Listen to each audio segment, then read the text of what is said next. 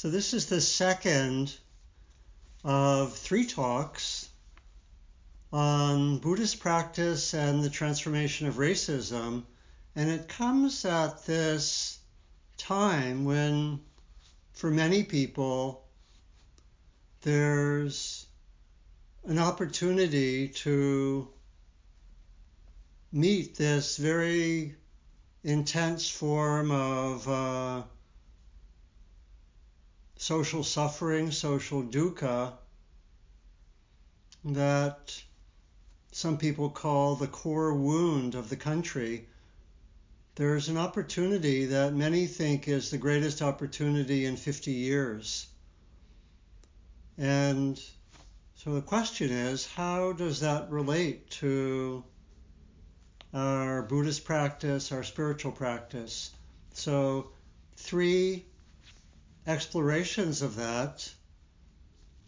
And then trying to also uh, give a framework that can help people go further in a variety of different ways, including uh, working with Brian, doing one's own explorations and reading and so forth. How many people were able to work with the questions that I gave last time? Many people at least reflected on that some yourself?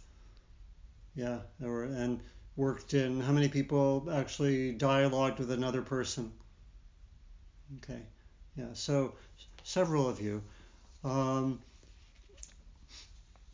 so the, the framework that I'm using for these three times is actually the traditional framework of training given by the Buddha. The three forms of training that bring us from the ordinary habitual mind, heart, and body to awakening. And those three forms of training, in the order that I'm exploring these in relation to working with racism, are first the cultivation of wisdom, how we orient ourselves, how we see things. Secondly, meditative practice, which I'm going to talk about today. And then thirdly, ethical practice, which is really the whole sphere of how we act in the world, how we act in our immediate relationships, in our communities, and in the larger, larger world. So we're bringing these three areas of training and applying them to the whole area of race, racism, and how it might be transformed. And I want to acknowledge, as I did last time, that this is a very challenging area, often very charged. Some of you may have seen uh, Ruth King's book, Mindful of Race, which is which is on my reading list. I know some of you at least have seen that. Uh, Ruth calls this whole area messy at best. So, with that understanding, I'm encouraging us, and I, I'm sure that Brian will do something very similar in his group, to really bring one's mindfulness, one's compassion, one's empathy for others, for oneself into this whole process. Uh, having the aim to understand oneself, to understand others, to understand the very uh, painful social reality, and to as much as possible, take an approach which I and others sometimes call um, no blame, no shame, at least in our in our home communities, to try to have empathy, understanding, not to tag someone if they say something that doesn't sound quite right, but really to know that for all of us, this material is hard. It's uh, to a large extent unconscious. I'll talk about that more later. And yet, a lot of the tools that we develop in our practice are very, very crucial. I'll also bring this out more today. Our tools of mindfulness, being able to be with what comes up in a non reactive way, our tools of uh, compassion, equanimity, and so forth. So, also very helpful just to acknowledge one's own perspective. I did that for myself in some detail last time, you know, particularly mentioning that my own um, ancestry is Jewish. And uh, one of the fascinating things about looking at race is that uh, everything is somewhat unstable, uh, anicca, impermanent. And so some of you know that at one time in US history, Jews were not considered white people. And that it generally only changed between 1945 and 1965. There's a whole book on how Jews became white folk. And so I had in my upbringing uh, be, the experience of being treated at times as an other. And so I mentioned that last time. And, and of course, all of us have or will experiences in which we're treated as um, less than or not part of the dominant group, whether it's because of gender, sexual orientation, or age. When they've done the research actually on implicit bias and the unconscious biases that people have, they have found that the bias against older people is actually more powerful than the bias against black people. Doesn't mean it has the same effect because there's not so much institutional power. But just in people's minds, uh, that's there. And if we're lucky enough to live longer, that is something we'll experience. So we all experience aspects of that. So, what I want to do today is to review briefly what I explored yesterday. Not yesterday, last week, sorry. What I explored last week, uh, review that briefly, and then focus the rest of the time on how our inner work can contribute to the transformation of racism, how particularly our meditative forms, mindfulness, compassion, other heart practices particularly, can really be key to exploring and transforming racism. That's that'll be my main focus today, looking at the inner dimension. And then next week, I'll particularly focus on the ethical training and how uh, our ethical practice really particularly leads us to a stance of not harming of looking for any way that we might be harming through our actions, through our words, even through our thoughts. And it also, I believe, guides us to respond to harm being done by others or by the institutions. That's part of the ethical commitment, it's part of the ethical training. So that'll be the focus, particularly next week. That'll be where we connect more with action in the world. So today it's more looking at the inner work after I do this review. So I had three perspectives last time that can orient us towards how we understand and approach the whole phenomenon of racism. And the first of these was reflecting on how the historical Buddha rejected something somewhat akin to race. He rejected the caste system of the India, of what we now call India, of 2,600 years ago.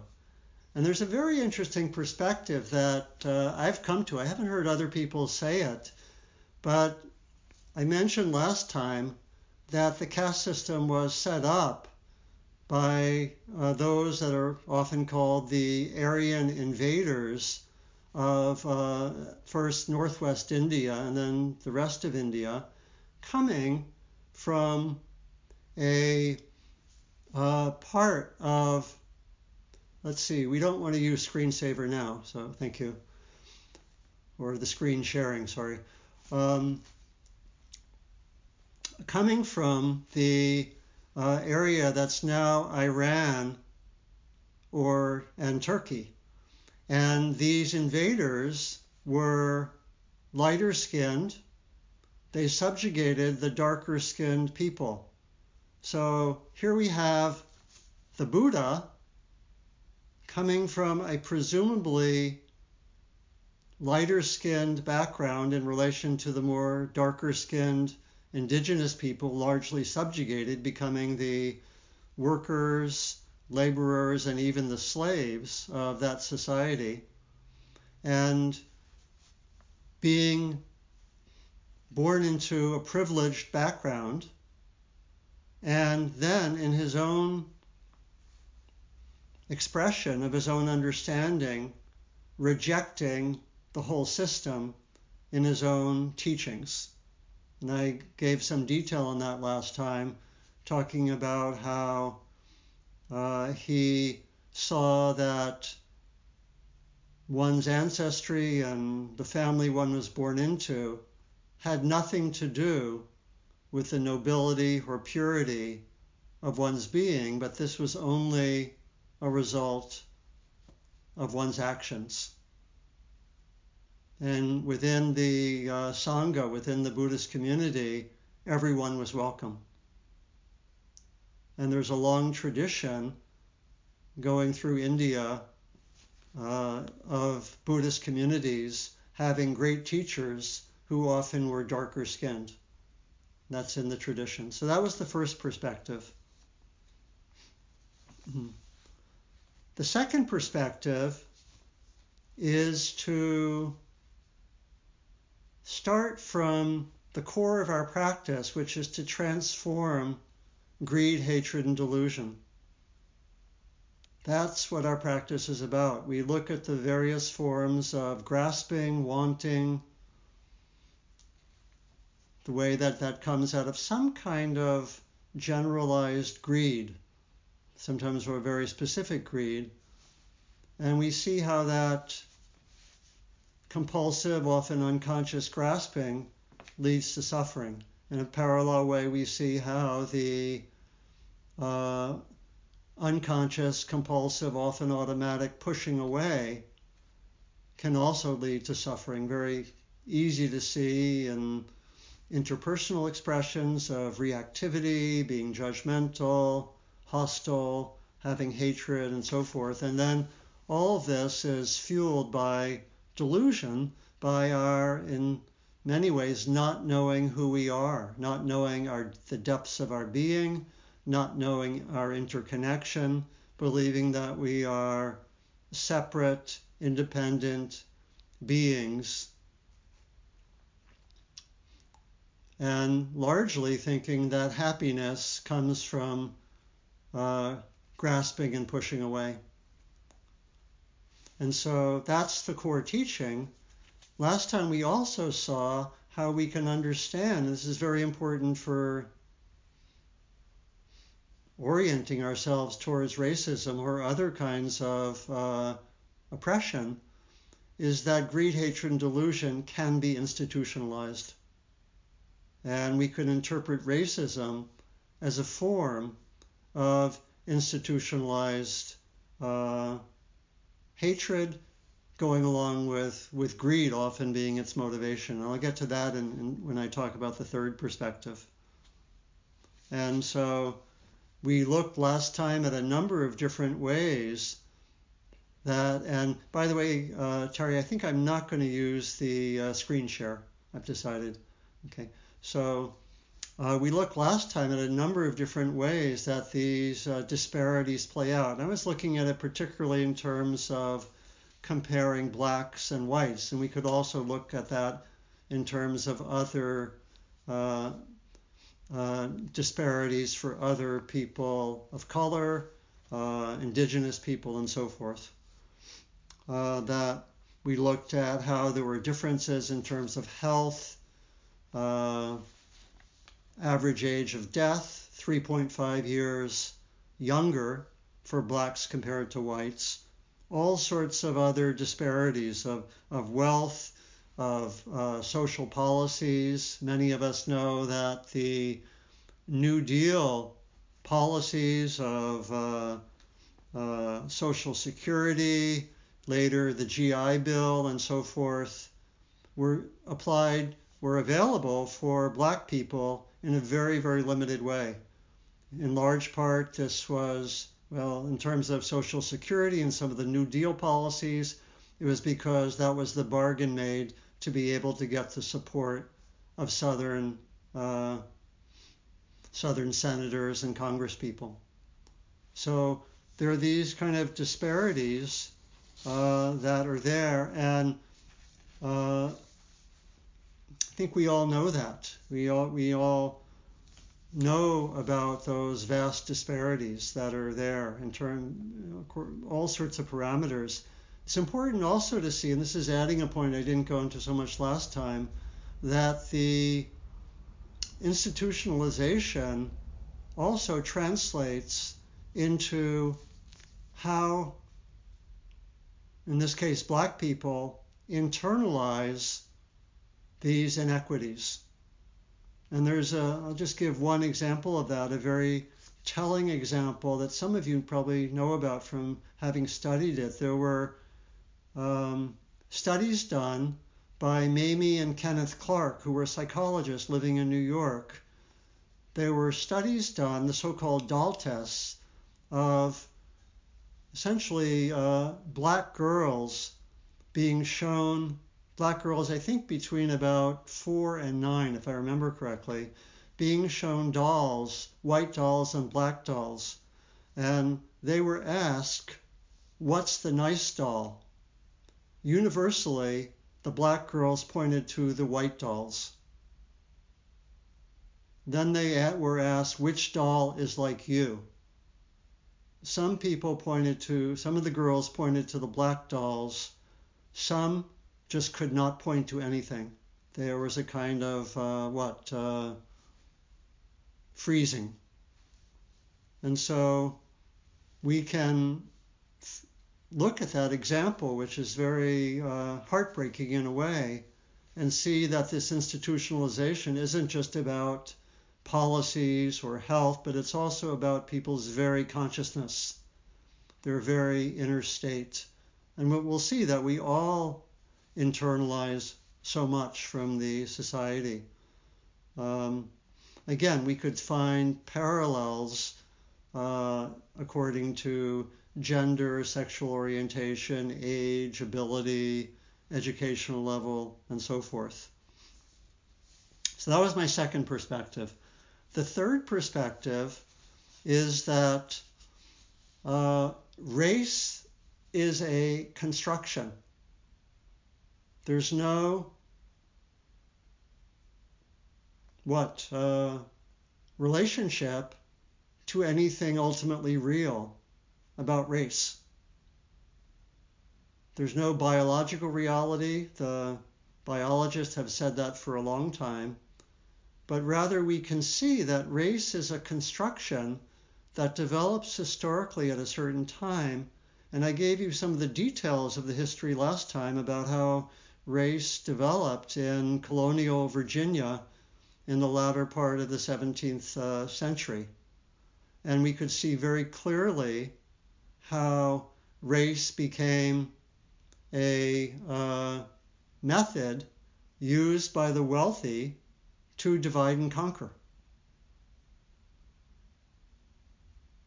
And essentially, I would claim that it's been that way since. That race has divided and conquered. It takes on an energy of its own. But to know that history is very interesting. You remember that history where at the end of the uh, 17th century, there were actually rebellions in which uh, white indentured servants and uh, blacks, who were mostly slaves, and other uh, people we now call whites, they were not called whites at the time. They were called English, you know, or they were called by their religion or their country of origin. They joined together against the rich after the rebellion, the rich said, wait, the rebellion was caused by those dangerous slaves, the dangerous people of African background. And they created a whole system intensifying slavery and uh, making it hereditary and setting up um, the poorer whites who were now for the first time called whites. You know, one person I've studied with John Powell, who's a teacher at Berkeley, he said literally one night they went to sleep and the next night they were told they were white. Right? It's like that. It was very, very sudden, happening at the end of the 17th century. And so we can see right up to our present time that kind of divide and conquer policy. And I, I wanted to play a little bit of a song. Uh, some of you may remember this. This is uh, the beginning of a song uh, written by uh, Mr. Bob Dylan when he was 22 years old and sung. That this recording is from when he sang the song. It's called Only a Pawn in Their Game. I'll play about the first minute and a half. This was actually from the recording is from him singing this at the March on Washington in August 1963 at the same event where Dr. King gave his I Have a Dream speech. So I'll play the beginning of this. It's making the point about divide and conquer.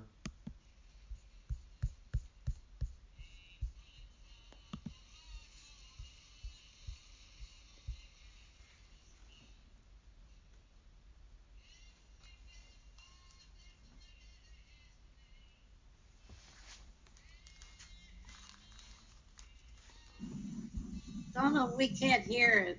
I think I know what it is. Okay.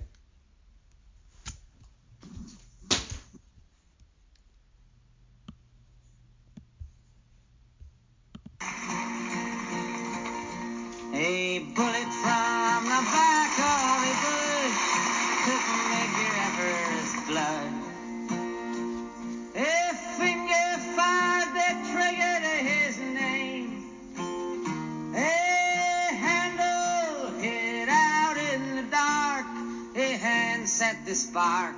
Two eyes took the aim. Behind a man's brain but he can't be blamed.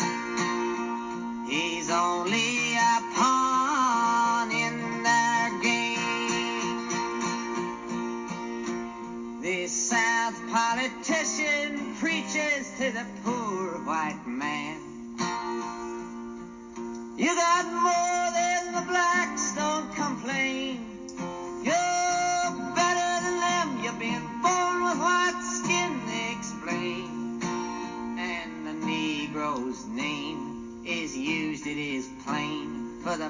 politician's gain as he rises to fame, and the poor white remains on the caboose of the train. But it ain't him to blame, he's only a pawn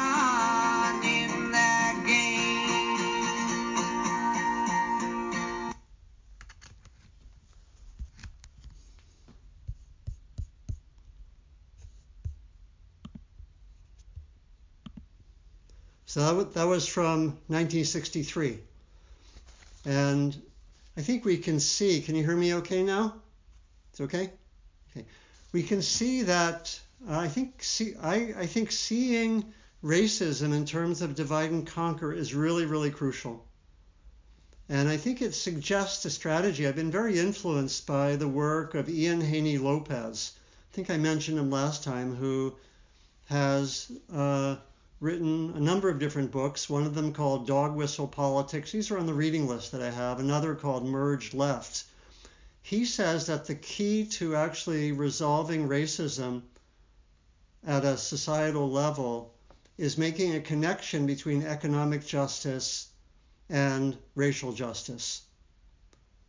Basically, it's to undo the divide and conquer strategy an upshot of that is that if um,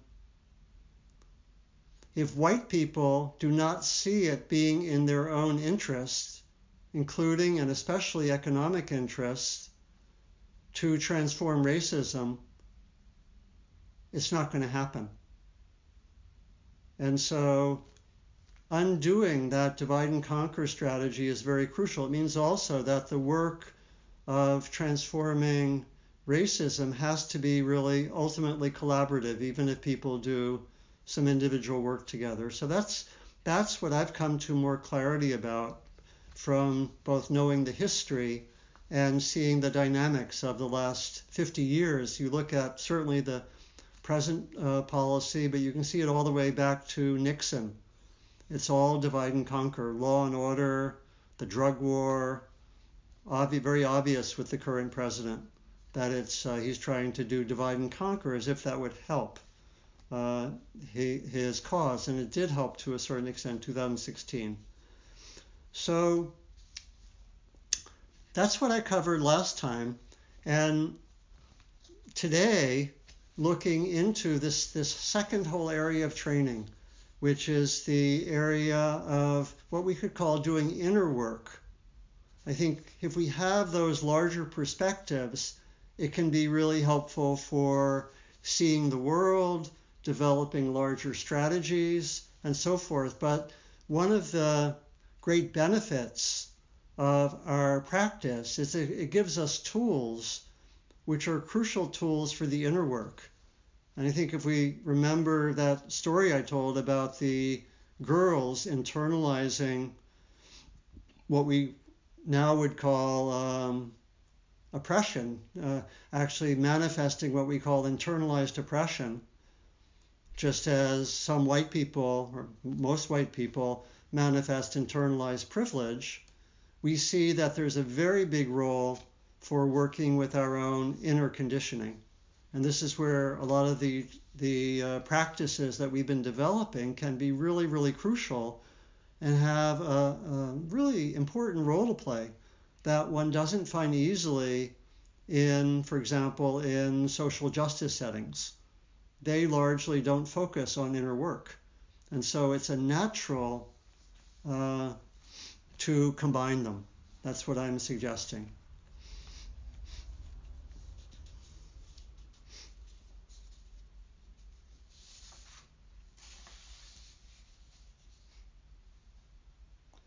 So there are a variety of ways that we can explore, study, uh, transform racism in a more inner way. One of the best ways to do this is to combine meditative practices with participation in small groups, such as the one that Brian will lead. You know, I've I've been part of a number of different groups, um, and for for my in my own experience, for about three and a half years, I facilitated a group of uh, white Dharma teachers who were, and we basically read books together. It's a very good method. Ruth King calls this the forming of racial affinity groups. You could do it with one other person. Generally, it's good to do with people of your own ethnic background, your own uh, uh, racial background. Generally, that's that's a good way to go and so so that there can be a chance for honest discussion, for quote unquote making mistakes, for um, bringing in compassion and empathy and so forth. So I want to mention four approaches to inner work. Again, I think they can happen well when we combine reading, study, one's own inner work with participation in groups. That's that's sort of a, a very good formula for doing it. So I'm going to talk about four ways to do inner work, and uh, with the third way, I'll, I'll mention them. The first is first of all just understanding how unconscious implicit uh, bias works. A second is bringing mindfulness into uh, our exploration and transformation of racism. A third is bringing the heart practices in particularly compassion, empathy, um, I think forgiveness too.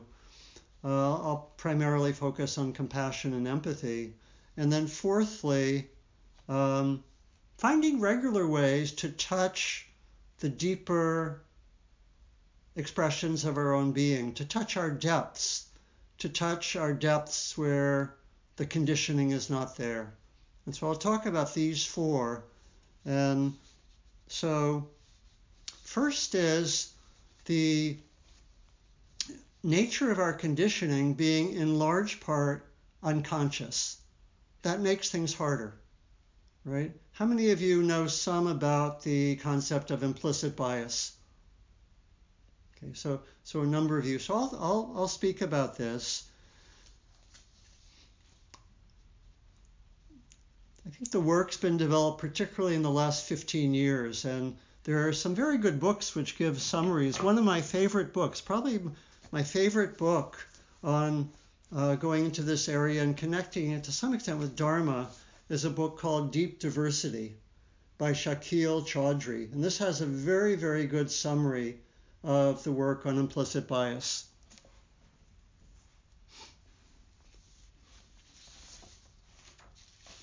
The basis for implicit bias comes from the fact that we, as human beings, are members of groups.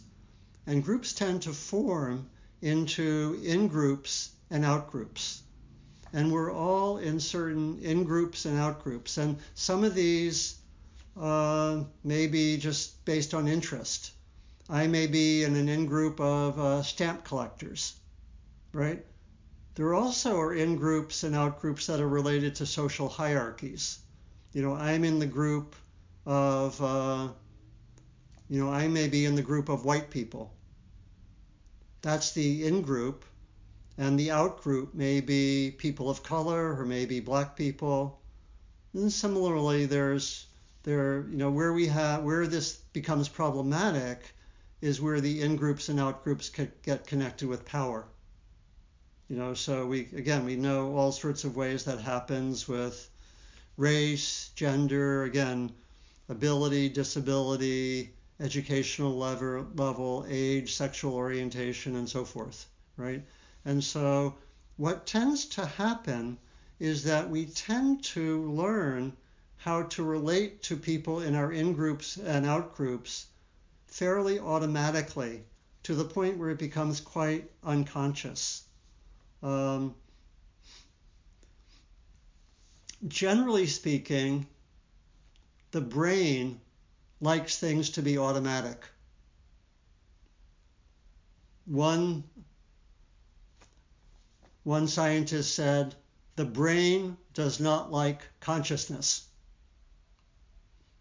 So this is at odds with our meditation practice, right? the brain does not like consciousness. It likes to be on automatic. It likes to develop routines. It thinks, so to speak, that it's more efficient that way. And so the brain likes to find the familiar, have routines, not need to bring every moment into consciousness. And so when we're in an in group, we develop routines we have a, uh, you know, as a member of a group of, uh, the group of white people, we have certain routines that we have. We know, you know, again, there, there's variety here, but generally in an in group, there we know the rules of the game. We're familiar with the people. We uh, have a sense of what's normal. We tend, with members of our own in group, to be generous and overlook mistakes. We tend to be more empathic. We tend to have more trust, and we tend to uh, very easily seek out people in our own group. You know, this is connected with uh, for uh, gay and lesbian people, they have what's called gaydar. Like there's a sense of connecting. And this is also true for Jewish people. There's often a way that that that occurs. So we are we have certain rules or guidelines for people in our in group that we're not conscious of. It forms the background. We learn these we learn these when we're very very young. We learn gender rules, for example, when we're uh, by age three, um, and so forth. For the out group, you know, if you think of, in one instance, whites and blacks, members of the in group, the white people, may generally feel uncomfortable with members of the out group. They're often seen as representatives of the group, not seen as individuals so much. And how many of you have been in work situations where maybe there are uh, two or three black people where people are often getting them confused? How many people have seen that phenomena in work situations? Yeah. So that would be an example for that. Those in, in one group don't know the rules for interaction in another. So there, there's confusion, there's a certain amount of anxiety, maybe a certain amount of frustration. This leads people often to make um, uh, judgmental statements about those in the outgroup right? That uh, uh, they are not good, they are not doing it right.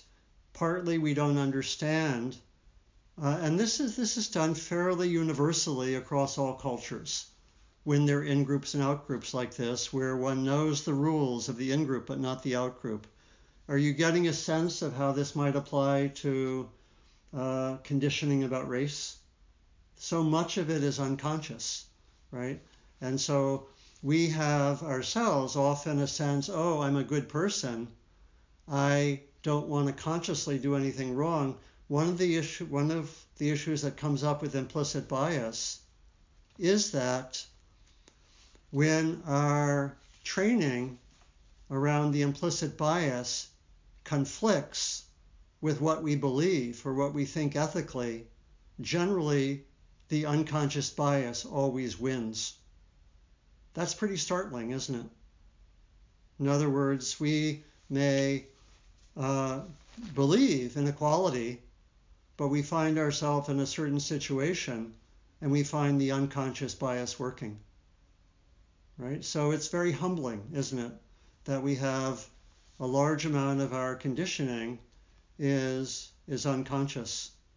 Now, one of the hopeful things about the fact that we're all in multiple in groups and out groups is that all of us, especially if we get to be uh, older, know what it's like to be in an out group. How many of you can recognize yourself being in some group that's not the higher group? It could be around you know gender, sexual orientation, and so forth.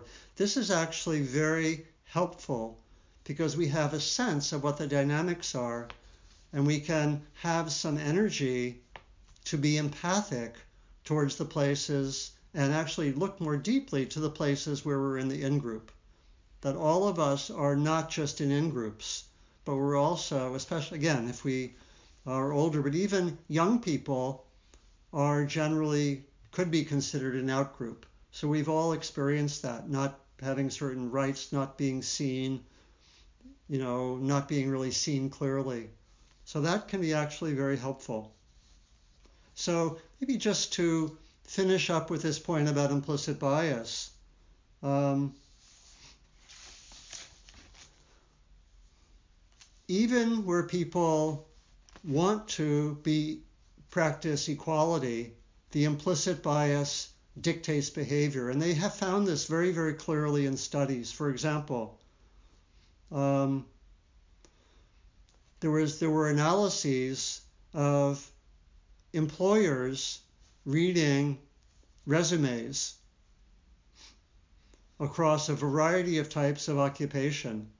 And there were resumes sent with very, very similar qualifications. Probably many of you know of these studies. Some of them had English sounding names like Greg Johnson or Emily Brown. Others had names like Dong Lu or Fatima Sheikh or maybe Jamal or, or Letitia, right? What they found was that those with the English sounding names were asked for interviews for, on a, a level 40% higher. And those studies have been replicated, uh, you know, a number of different times. Um, and what they found is that that's even the case where the organizations are proclaiming we want diversity, right? We could say that that's a kind of uh, unconscious bias. Another way that that's been studied is in um, hospitals, in emergency rooms. They've done tests with doctors uh, in many cities where they have the same patient profile, and some of them have photos that show they're white people, some that are black people.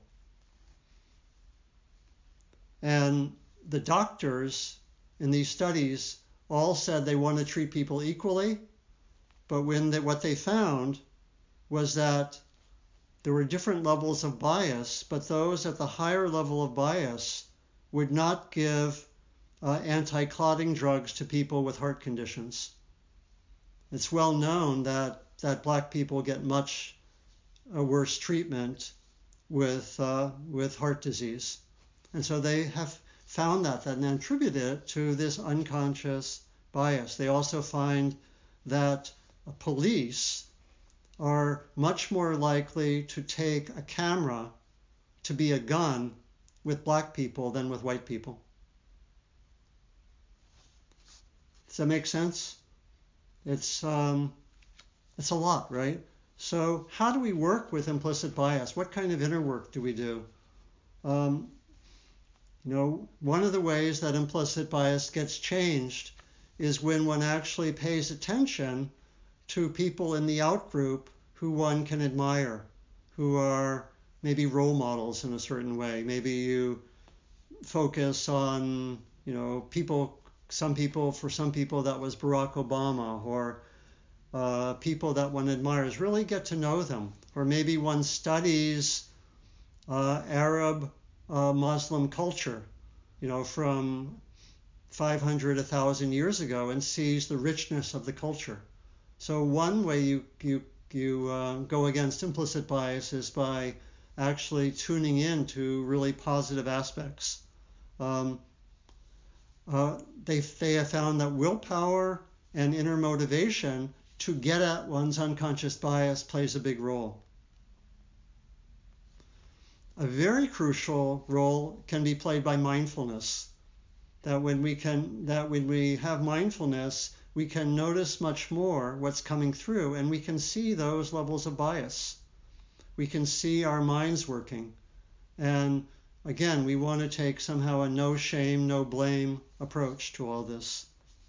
Another big influence on cutting through unconscious bias is having friendships and connections that, that go between groups. You know, so that one can develop empathy and connection. So, empathy, curiosity, uh, greater learning, seeing films, all of these play a role. So, that leads me to the second inner training is that of mindfulness, which we are fully doing.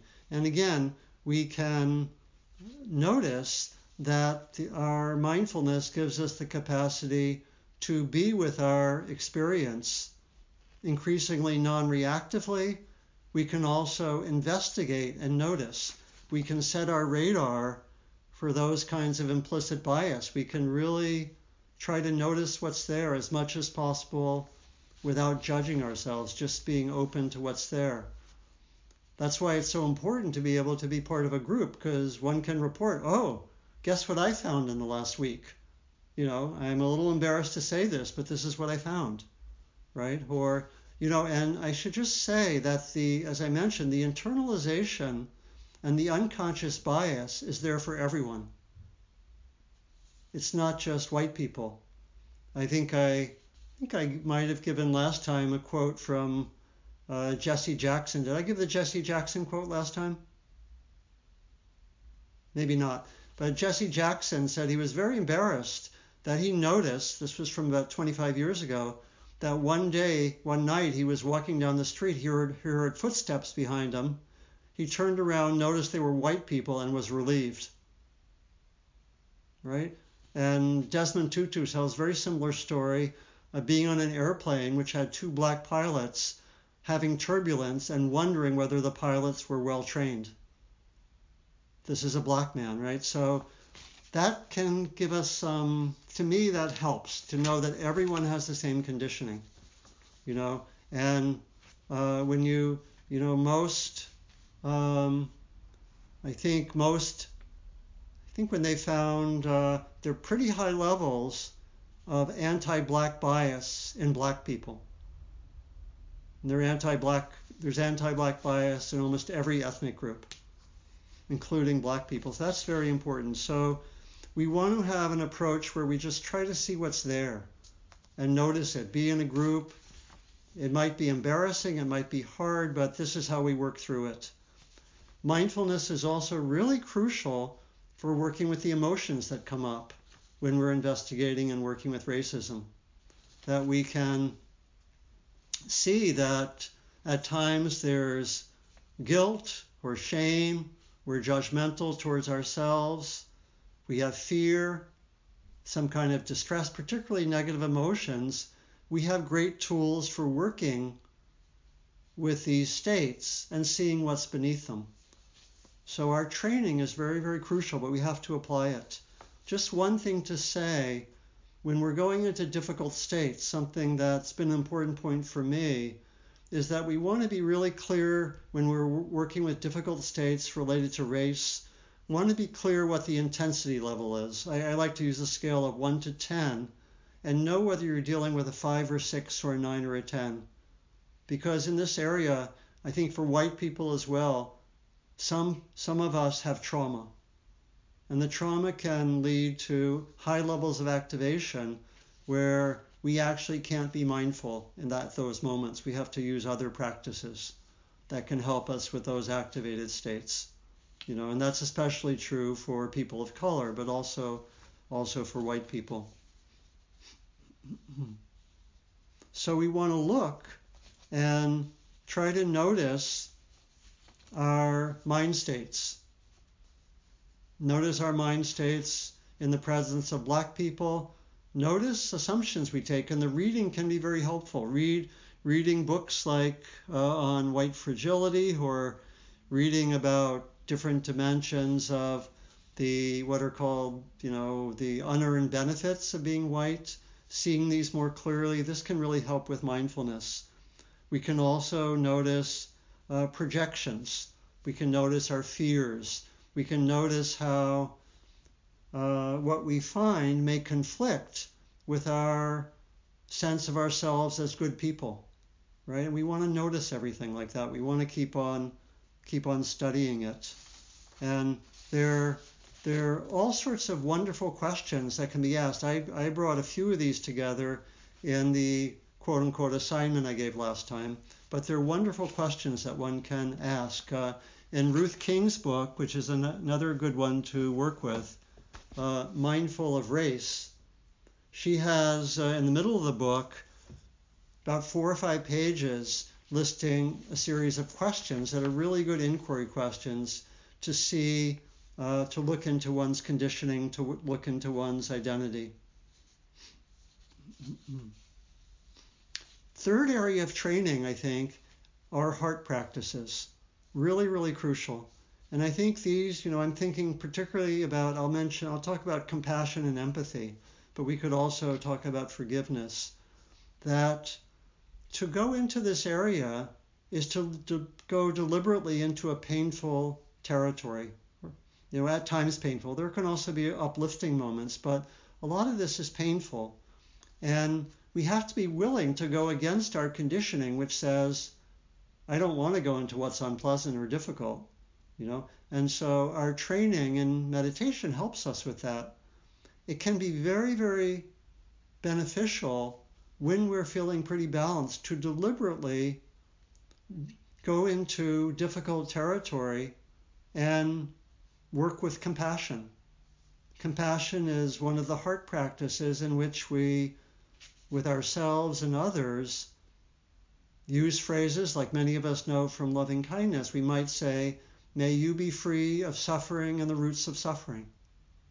You know, uh, just one practice I'll invite right now, just for a few moments. See if you can resonate with this. You know, to bring to mind several of the people who have died who are black people who've died from the police. Bring to mind, you know, maybe George Floyd. Imagine that they have families and friends. Bring your heart into that situation and feel its tenderness. Feel what it's like for a people who've had trauma for 400 years to have yet another traumatic experience. And you may find yourself wanting to say, in a genuine way, may you be free of suffering and the roots of suffering. To the surviving family members, to maybe people you know. It can be very helpful to go into that territory deliberately using compassion practice. Go into the hard territory with the motivation to cultivate compassion. It can generate a lot of uh, powerful energy that, that can lead towards one's own inner work as well as action. There can be a creativity which comes out of compassion. And especially helpful if we're more insulated from the pain.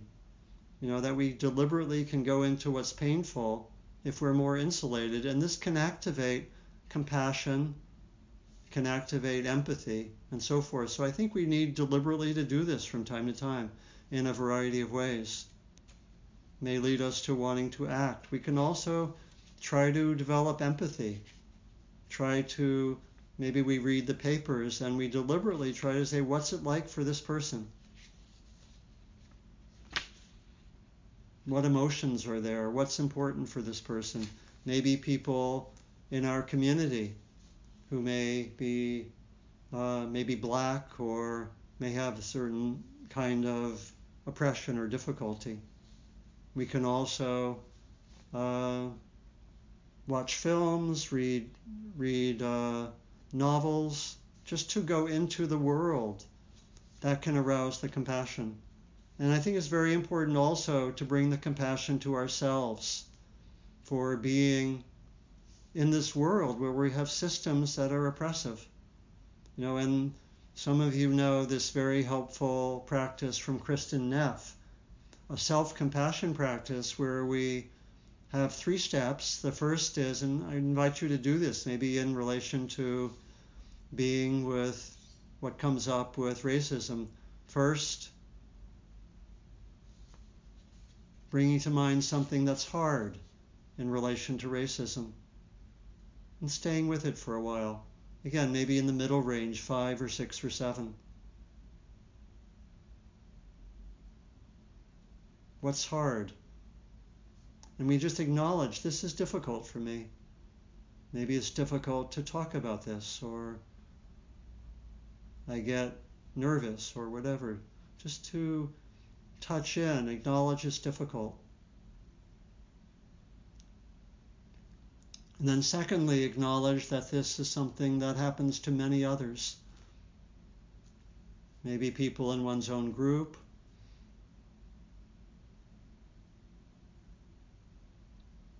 I'm not alone, this happens to others. And then, thirdly, we simply offer kind words to ourselves. I'm nervous about discussions, maybe I'd say, May I be as skillful and really commit to learning. Offer kind words to yourself.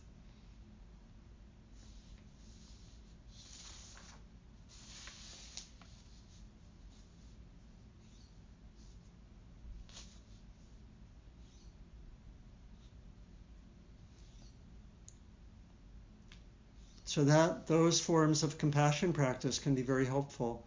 And then the fourth area I'll just mention briefly. I think it is very, very helpful to, to keep spending times in beautiful states. Not as a escapism, but to spend time, you know, in the beauty of the earth, with the beauty of the earth, in with loving kindness extending to all beings, or being with qualities of loving kindness or compassion or joy. those of you who have sometimes accessed what we might call non dual states or states of no distinction can be very inspiring to know the another way to say this is to have regular ways that you touch your own depths. I think this is a very crucial practice for working with racism as well. Again, not as escapism or spiritual bypassing, but simply to know, keep on knowing the human potential.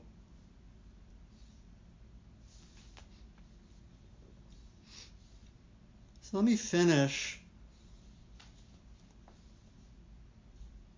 by inviting us just to reflect where do I feel drawn to develop my own practice?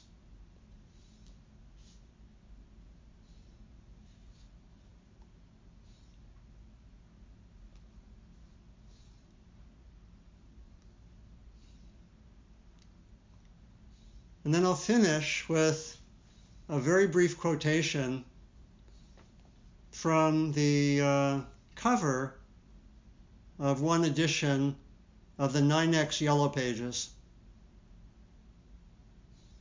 On the cover of the NYNEX Yellow Pages, it says something which is applicable for our work. If it's out there, it's in here. I hope that's okay to end with a little bit of a humorous note on a very serious topic, but the, the whole point is to, uh, we want to connect the inner and the outer. So let me finish with that and uh, open things up.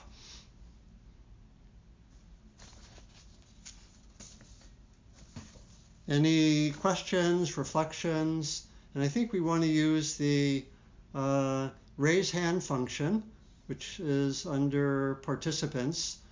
I can't see everyone. I can see most people, but not everyone. And uh, Terry, can you help with that? So you could, and if you want to, you could also, if you, for any reason, don't want to speak publicly, you can send something in a chat. Send a question or comment. Any any question about anything I said? Question of clarification, or ask something about my own experience, or or really anything. The rose has her up. Okay.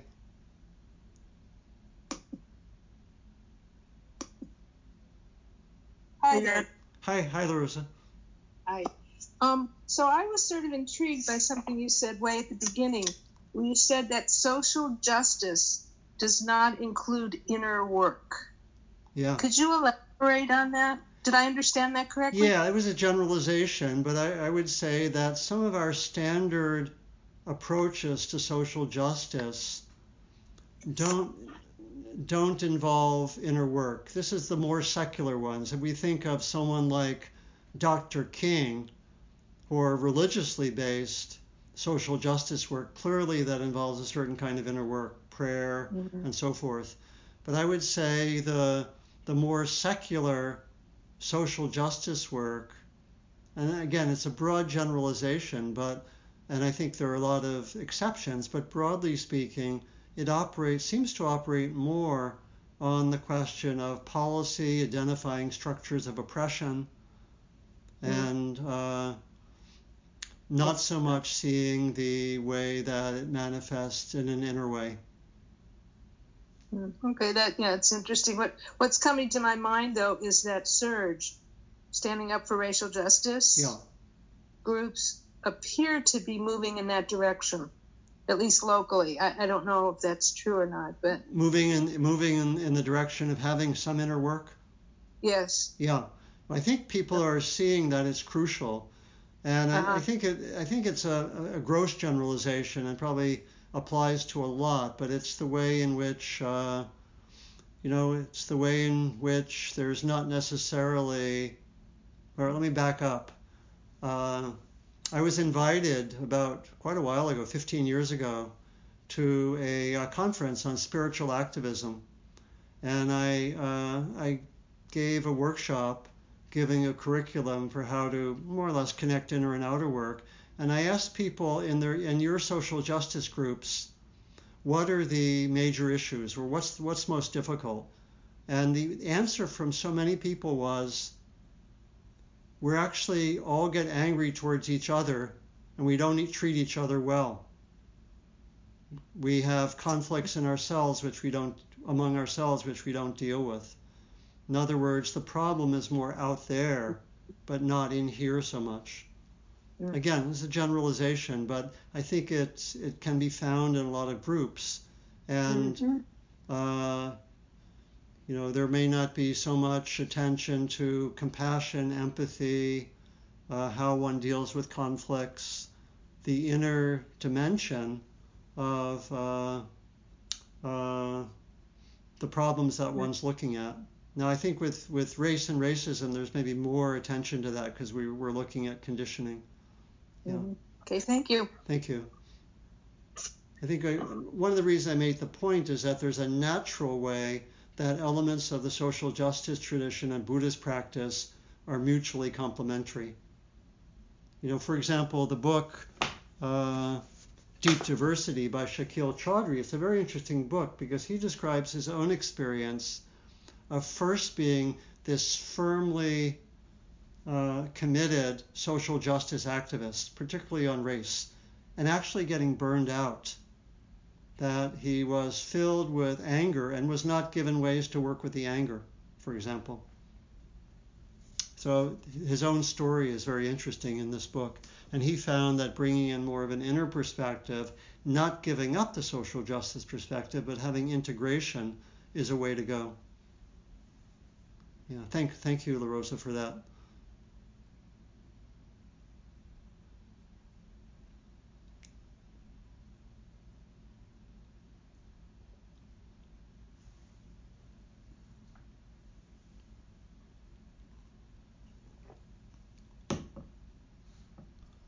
It's fine to ask uh, half baked questions. Many of you have half baked questions now. They're fine to ask. I will not I will do my best to be friendly. I'll ask something, Donald. Okay. So, if I heard you correctly earlier on, you said that, you know, there has to be some uh, advantage or some gain for white people in this, Yeah. for things to change. Is that right? Yeah. I, w- I was saying that that's actually important. And again, that's not always recognized Right. by, even by uh, diversity trainers. There has to be some uh, interest, major interest for white people to be supportive of anti-racist efforts. Yeah. So, can you speak more on that? What What comes to mind? What might be advantageous to a white person? Yeah. Well, uh, I'm influenced a lot again by the work of Ian Haney Lopez, who talks about the importance of connecting economic justice and racial justice. So, uh, for a large part of the population, it's important to see the divide and conquer policy and how um, uh, racism has been used as a way to give uh, power to the wealthy elites. Again, it's that way from the beginning. And so it's actually, and one of the main places where the uh, uh, Dr. Lopez has worked is actually with unions. And so they've been uh, based, so, so there's economic interest for large numbers of people.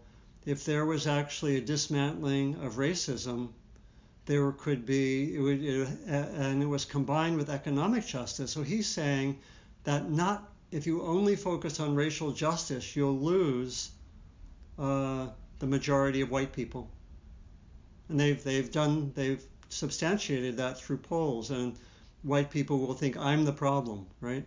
So you have to some- somehow so some of the interest is economic. That's very clear, but it's also in shifting shifting away from the kind of a lot of the core qualities of our economic system, you know, which we can see very clearly now that uh, you know uh, the the problems with the healthcare system, the uh, fact I think I think the figures I saw, for example, are that uh, uh, about 30 million white people live in poverty, right?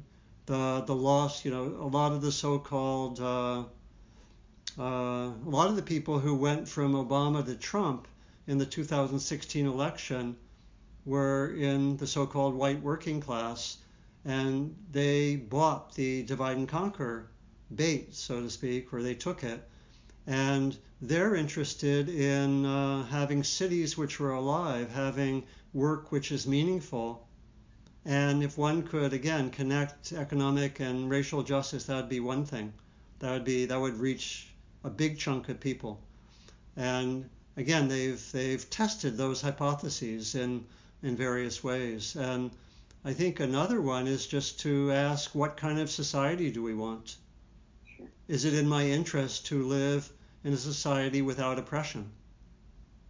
Is you know we could call that more of a moral interest, and I think that's uh, that's that can be very significant for white people as well, and can uh, can white people also be part of the the efforts to change things? So, and, and that's obviously happening now. So some of it's economic, some of it's in terms of uh, morality. Um, yeah, some of it's some of it's in char- in terms of having uh, of moving towards the kind of world that we want, and really really asking ourselves what kind of world do we want. So I think that starts to get at it, right? Yeah. Yeah. Thank you. Thank Yeah. you, Stephen. I think also, Donald, the way that um, young people are more identified with a global culture than their more local culture. hmm So that that race is not as big a defining uh, construct for many young people. That's that's right, and you know you led me to think about another very important detail. It'd be interesting to do a, a kind of a question here, but I, again I think I learned this from John Powell, who who wrote a very interesting book called Racing to Justice, who is directs uh, some wonderful conferences that happen in the Bay Area every two or three years called Othering and Belonging, and he has writing, but he said that. Uh, essentially, I think it was approaching 40, even getting towards 50%. But I think the figure I remember was 40% of all American families have racial diversity in them, in their Mhm. extended families. And that this can this plays a big role. And I, I found this in teaching on Wednesdays. I found people who were white and had lived mostly in white communities saying, you know, my grandchild is black. And Mhm. suddenly the level of interest and commitment is incredible, right? That's It's actually very, I, I feel emotionally moved just saying that, but this is a very significant fact. 40% is, and it's probably increasing every year, right? Mhm. So people who, you know, and it's true for my extended family. How many people's extended family is that true for? Where you have, uh, right. So is that part of your motivation? Anyone want to speak to that?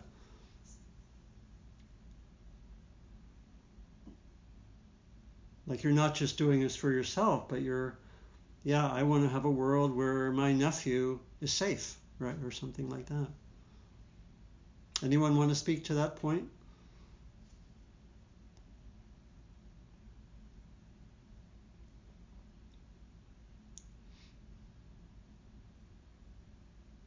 Or any other point?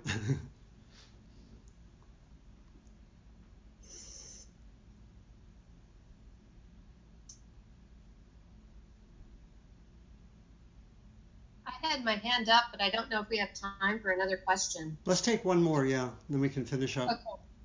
Um, you know, Donald, this may be something you get into next week, but I'm thinking about the nature of armed resistance and violent, you know, resistance toward oppression and Yeah, um, you know, supposedly Malcolm X of the Black Panthers said the only white he would consider allowing to join the Black Panthers was John Brown because he picked up arms to try to free slaves, right? And he was Mhm. willing to fight physically.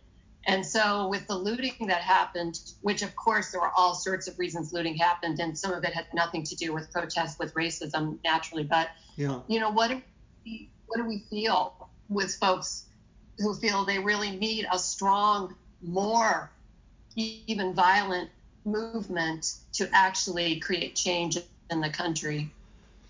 Yeah, yeah, it's. Um, I'm sure that's a, a deep question being asked in many quarters, um, and you know maybe two ways of responding. First, just to say that, um, maybe three ways to respond.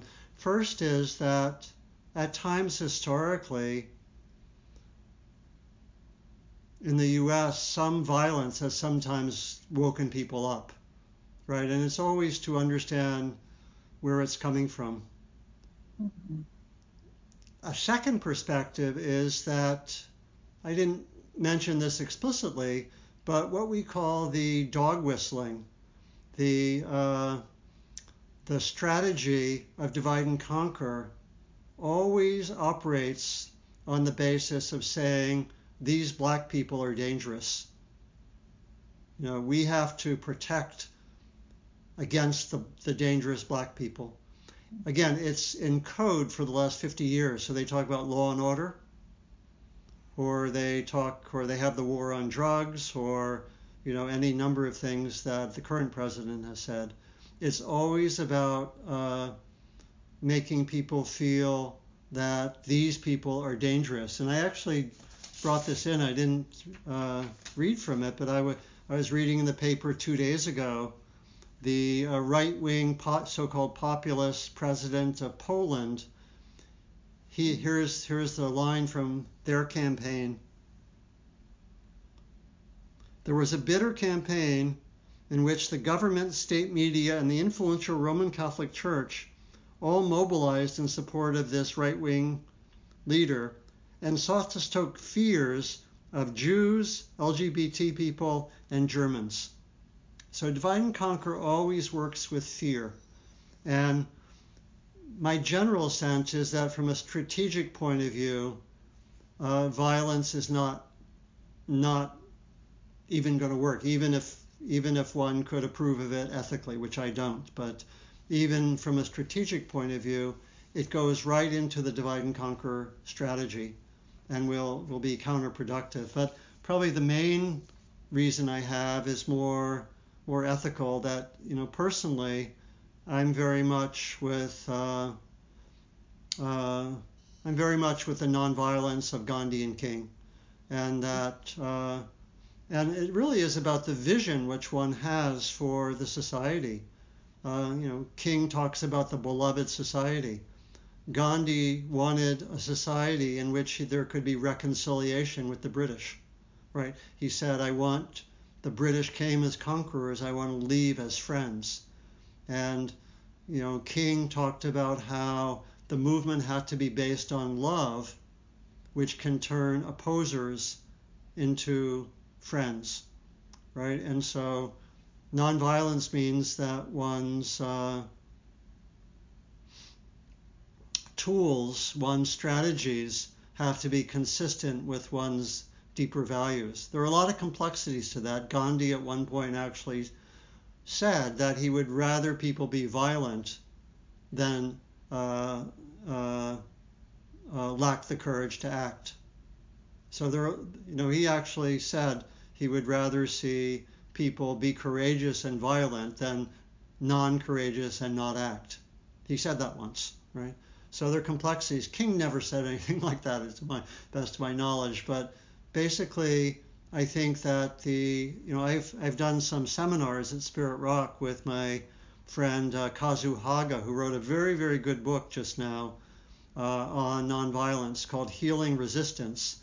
And we, we did a number of uh, uh short retreats, non residential retreats, on the connection between uh, the nonviolence of Gandhi and King and Buddhist practice. And I think at the center, it's exactly the same. That is, we transform greed, hatred, and delusion, uh, which I interpret greed and hatred as forms of reactivity. We learn how to transform reactivity And the aim is to move from being reactive to being responsive. And we, when, we, when there is something painful or oppressive, we meet it with mindfulness, care, compassion, and skillful response. And I think the nonviolent movement is exactly the same. So there's a deep inner coherence between Buddhist practice and the uh, understanding of nonviolence of uh, King and Gandhi. I recommend Kazu's book, it's very good. But I think we also probably have recordings on Dharma Seed on that theme. So I think for those would be the reasons I would give. Yeah, but it's a, it's a great question. Thanks so much. Thank you so much. I think we're at time now. Should we finish up now with a, a dedication of merit, Anna? Yes, please. Yeah. So first, seeing how you're motivated to explore this, let's say in the next week. Two options. One is to go back to the questions and readings which I gave last week, which are on the website. Do some further reading. Work with reflection questions that are, that are given there. The second option is to work with one of those compassion practices and generally bring mindfulness to anything connected with one's own mind, conditioning, and so forth. But you could do the compassion practice in a very simple way. Bring something difficult or painful to mind and work with compassion in the way that we just did in this session. So see what calls you for the next week.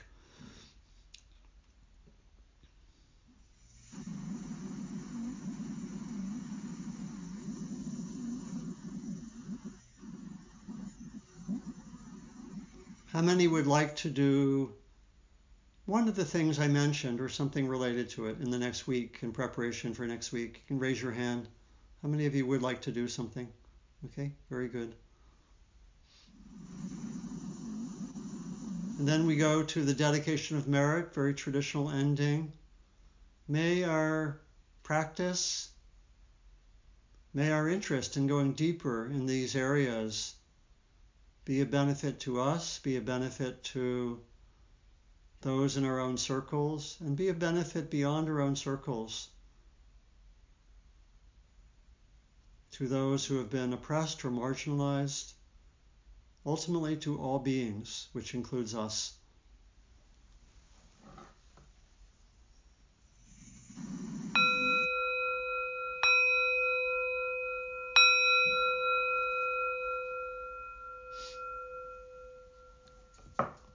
So thank you for your kind attention and for being willing to go into an often challenging territory.